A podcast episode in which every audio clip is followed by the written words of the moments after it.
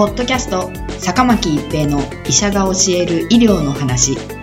この番組は大学病院の内科医であり医学博士である坂巻が疾患や予防医療といった医療に関してお話しする番組ですそれでは今回の番組をお楽しみください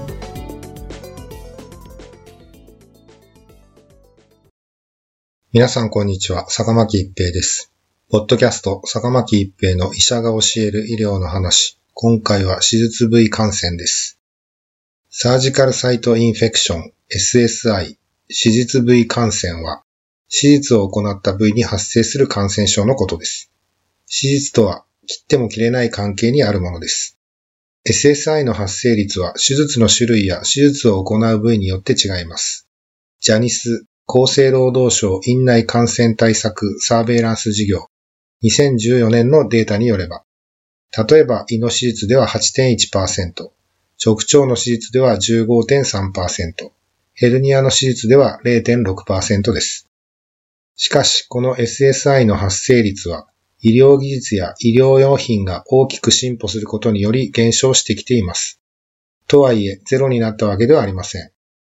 世界保健機関 WHO による最近の研究では SSI は中低所得国において頻度の高い医療関連感染で外科手術を受けた患者の最大3分の1が影響を受けると言われています。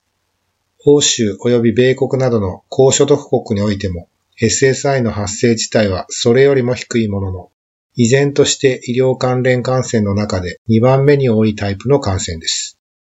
こうした現状を踏まえ SSI0 を目指す取り組みは今なお進化を続けているのです。2017年5月、米国疾病管理予防センター CDC は手術部位感染予防のためのガイドライン2017を公表しました。手術部位感染の原因には患者、細菌、医療者の3つの要素が挙げられます。SSI に限らず一般に感染症と呼ばれるものは病原体の毒性の強さなどと患者さんの状態とのバランスによって発症します。そのため、持病がある、栄養や免疫力が下がっているといった患者さん自身の状態も影響してきます。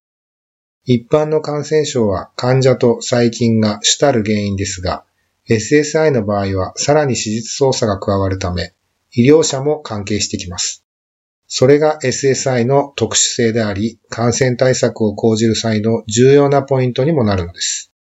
SSI により治癒が遅くなることで入院日数と医療コストが増えてしまい、最終的に患者さんに負担をかけてしまうことがあります。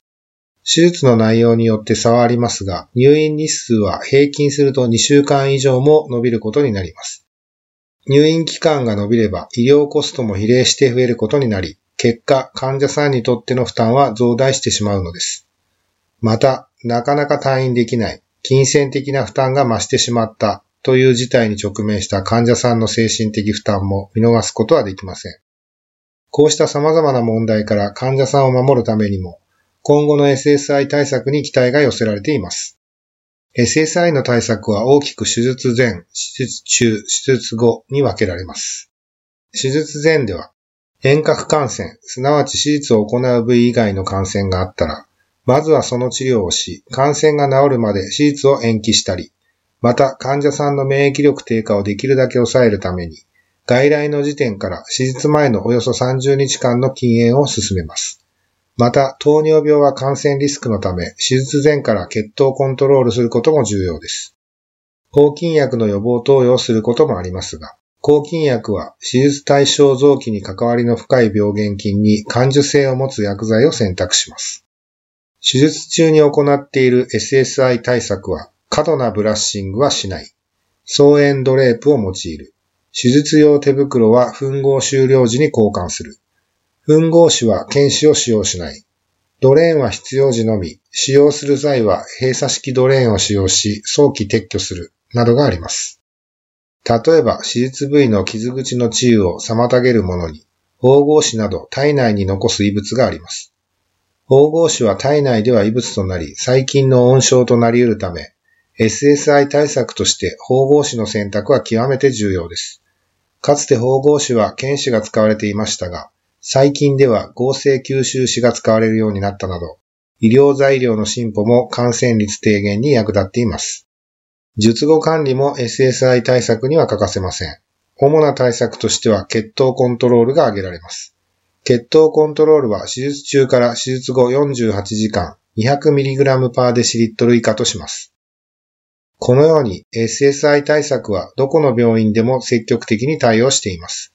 しかし、このような対策にはコストがかかるのも事実です。医療環境の厳しい中、患者さんの利益を最大に考え、コストとその効果を検証しながら、各病院でできることを一つずつ取り組んでいるというのが現状です。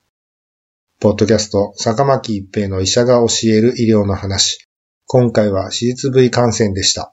ありがとうございました。ポッドキャスト、坂巻一平の医者が教える医療の話。今回の番組はいかがでしたか？次回の番組もお楽しみに。